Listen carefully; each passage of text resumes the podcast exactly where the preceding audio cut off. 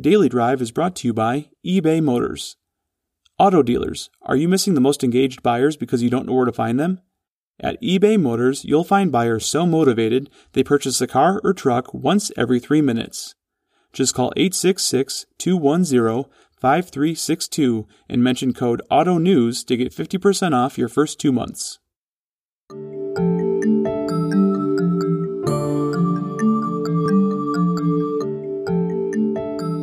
I'm Jason Stein, publisher of Automotive News, and this is Daily Drive for Monday, April 12th. In just a few short years, Brent Burns has seen his share of ups and downs as CEO of JM Family Enterprises, a nearly $18 billion diversified automotive company founded by the late Jim Moran. But the wild swings of the industry could not have been more pronounced than what has occurred in the last 13 months. Brent watched dealers and consumers grapple with the early uncertainty of COVID, grinding everything to a halt last spring, then watched again as the consumer came back stronger than ever. That resulted in a phenomenal growth year, ultimately in 2020, and now a full head of steam for 2021. It's been a unique perch to watch from, especially because the JM family nest is also changing at the same time. Pre pandemic, JM set out to rethink and renovate its large campus near Fort Lauderdale. Try going through a construction project in COVID, where social distancing has become an important consideration now and in the future.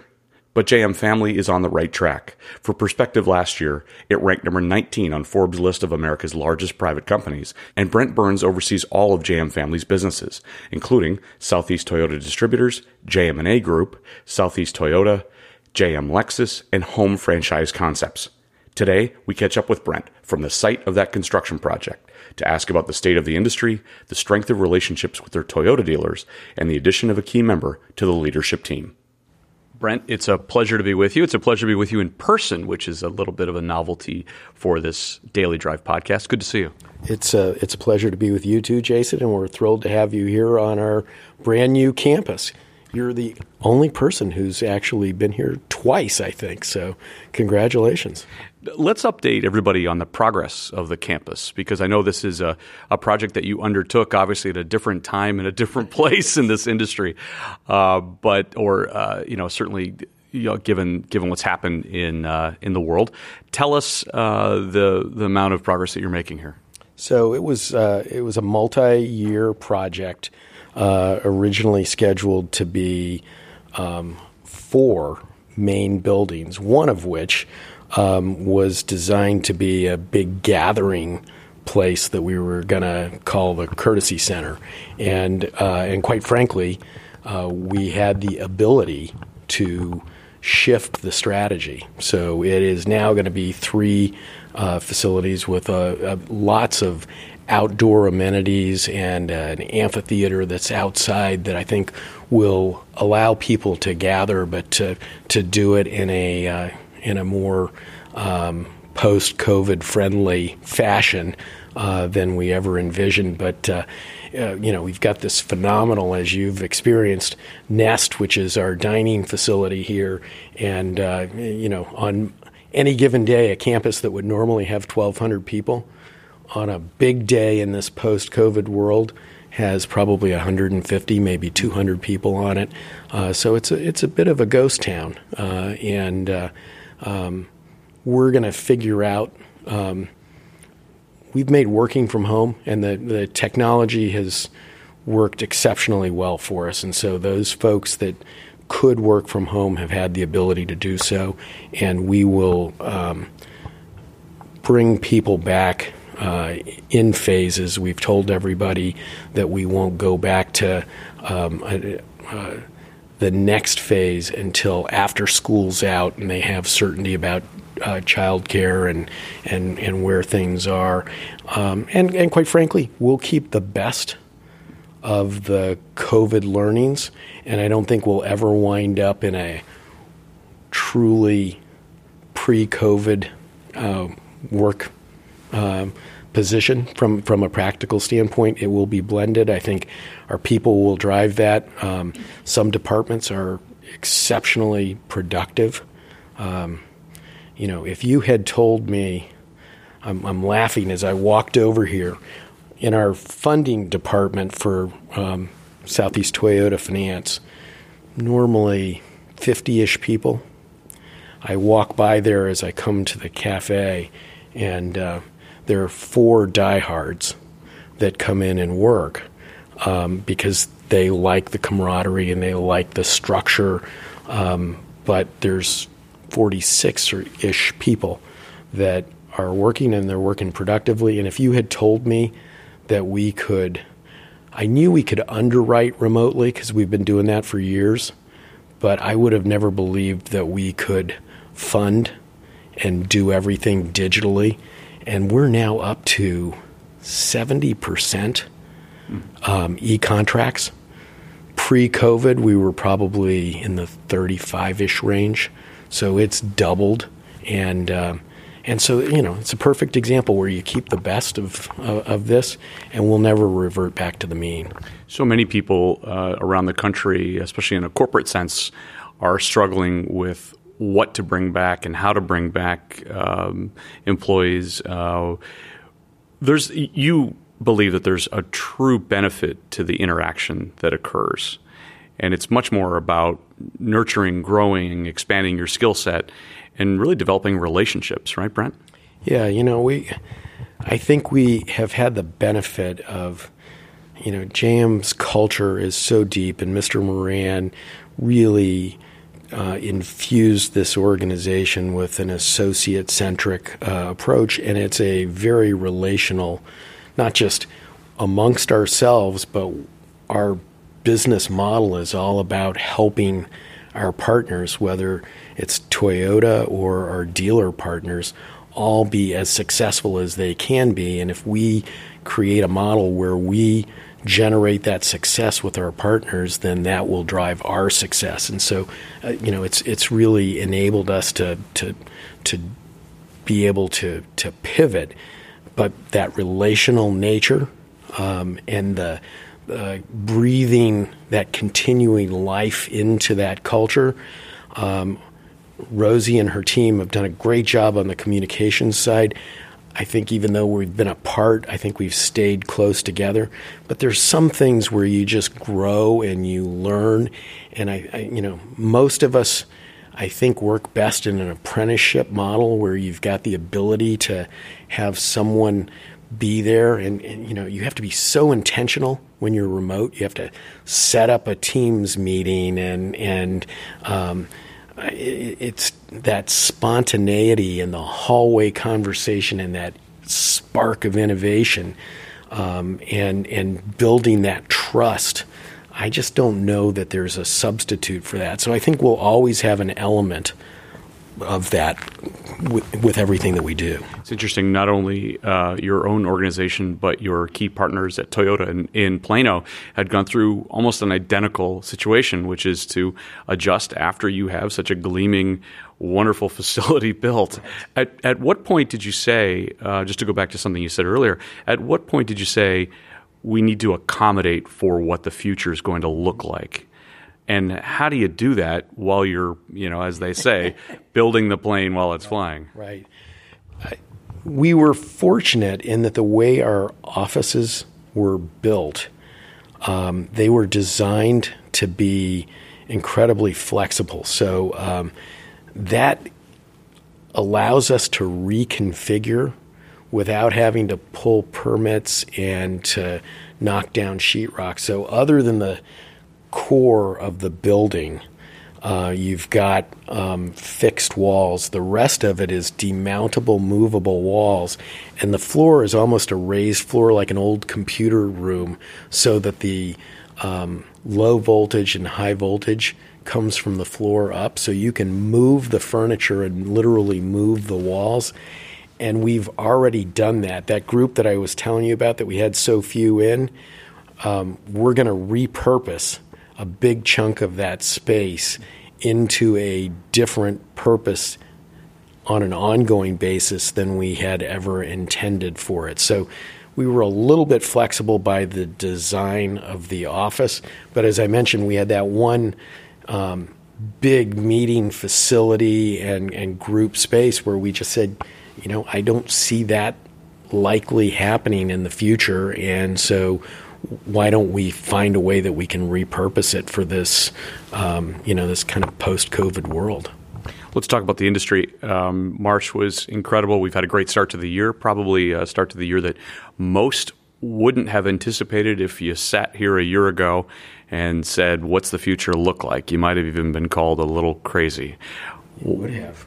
What, what does the industry look like to you right now? It's, um, uh, we're blessed. Uh, you know, who would have thought that um, in a post COVID world that you'd have um, the consumer be as resilient as they are?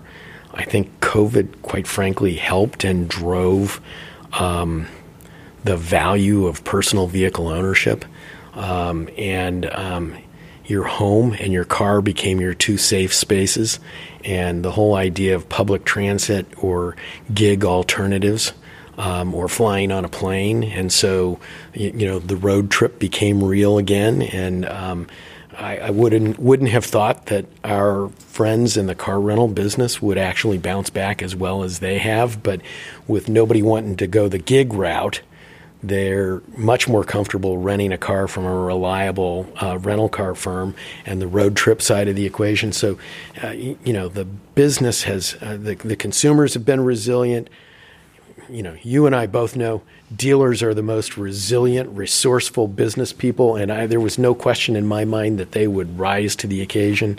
Um, and then we're we're so blessed to be associated with Toyota.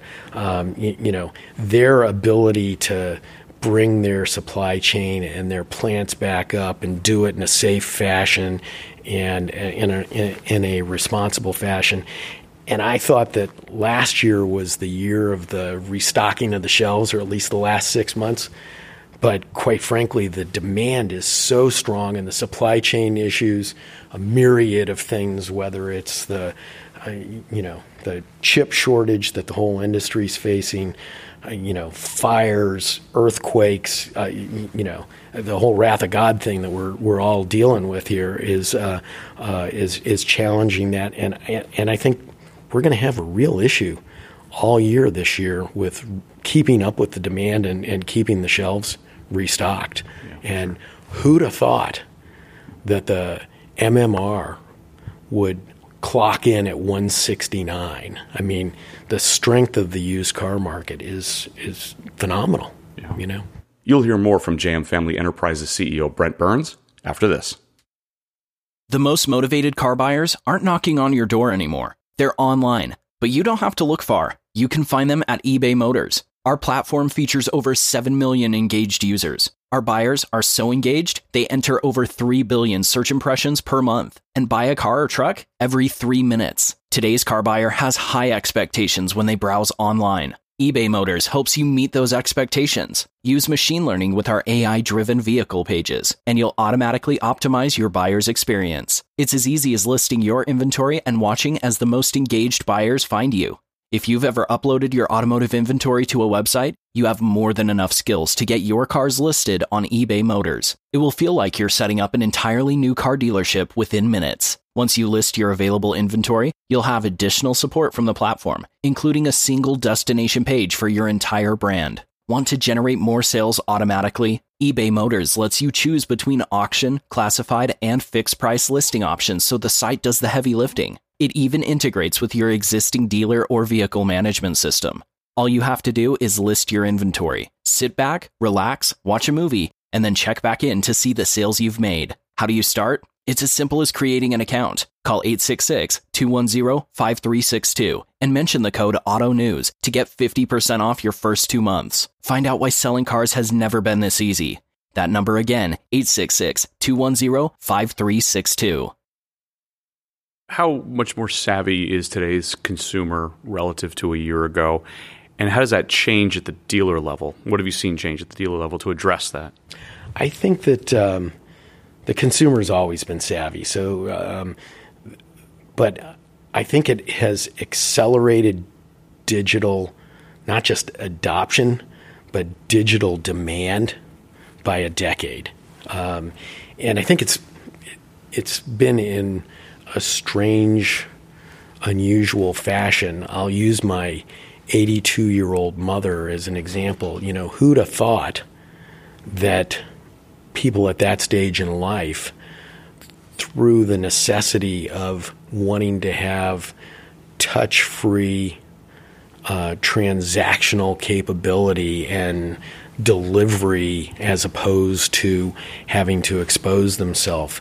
Um, it's caused all of us to become more digital and raise our game to to meet uh, those demands. Now you knew that you know my kids and your kids were going to be in that digital mindset, but you would have never thought that you'd have kind of a little bit of a barbell effect where you'd even get, uh, you know, a much older group bought into that.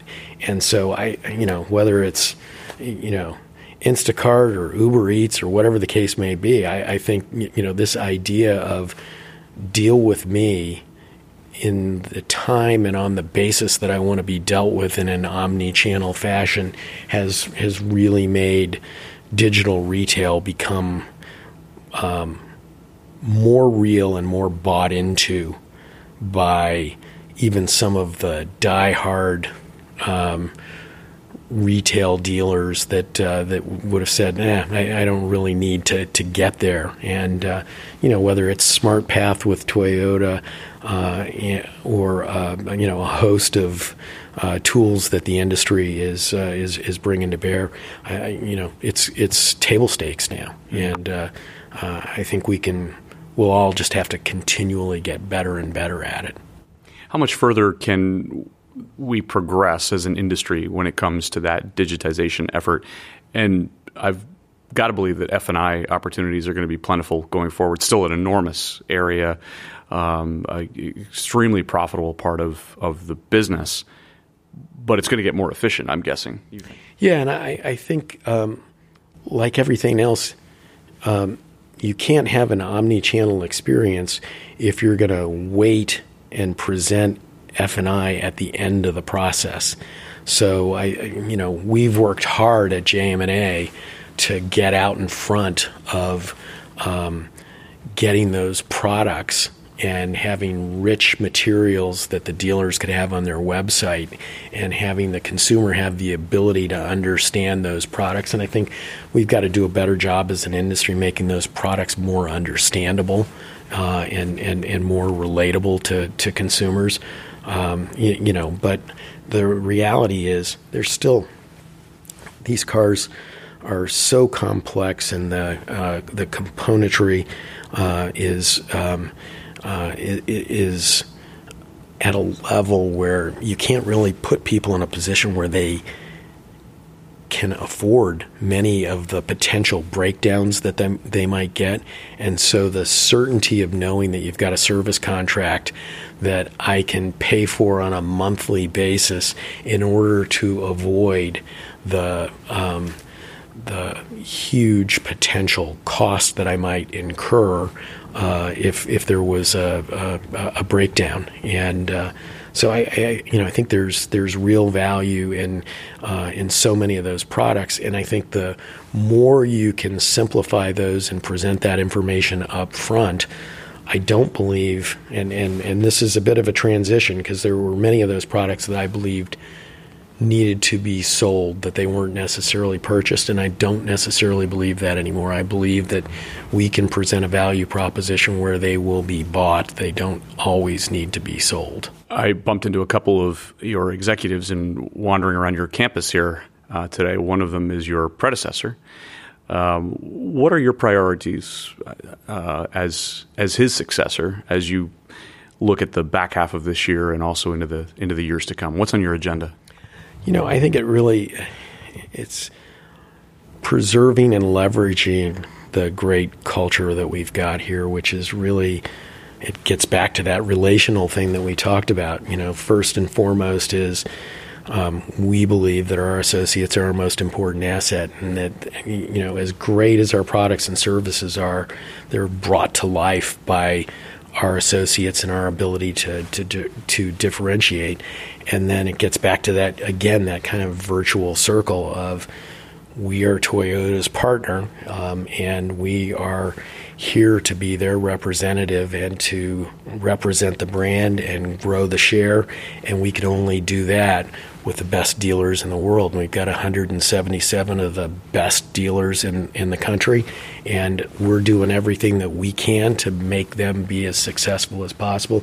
JM&A has a, a wider mandate than that, and you know they've got a who's who client list, uh, and uh, uh, and and they aren't just in the F&I business, they're in the performance improvement business.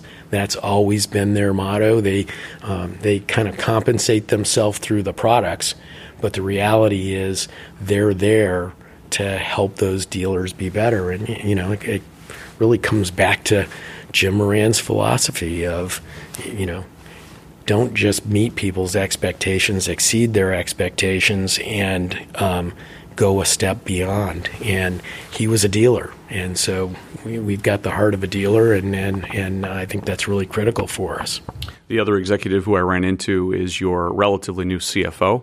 What does Cheryl Miller bring to the equation? Uh, we're we're so excited to have Cheryl uh, uh, back in the in the fold, and uh, um, we're uh, we're thrilled to uh, to have her experience that she gained in that decade when she walked uh, uh, outside the family, but we, you know, uh, open arms and, and, and thrilled to have her back. Uh, it brings a, a, a, great retail perspective. Not that I, I, think we were disconnected in any way from the dealer side, but it's great to have that insight uh, that that she brings, and it's allowed Ron Coombs, a long-term seasoned leader here who had been our CFO to focus on JAM Holdings, which is our diversification uh, efforts that we've got going. Yeah, tell me a little bit about that. What what do you aim to accomplish there?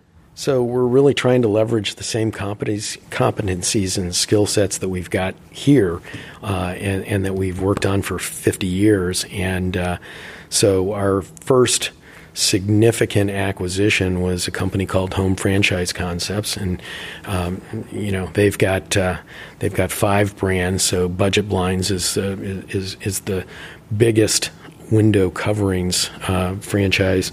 Uh, in the uh, in the country, they've got uh, over 1,600 franchises, franchise territories out there, um, and then Tailored Living, which does garages and closets, um, Advanta Clean, uh, which is in the restoration business. Uh, and so with Uri and the hurricanes that we had this year, they've uh, they've been uh, they've been really uh, really busy. Concrete Craft, which is decorative and stamped concrete, which we think is a huge um, untapped market uh, that that's out there. And then our newest addition uh, is a um, is a company called uh, Kitchen Tune Up that does quick makeovers to kitchens, and uh, they've just launched bath tune-up.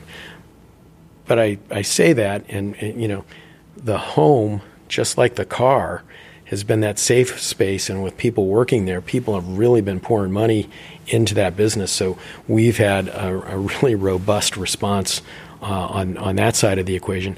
But I get back to it's the same business model. It's a relationship with a franchisee doesn't happen to be a car dealer, but happens to be a uh, you know a home and services uh, franchisee that we're helping them serve their consumers with products and services.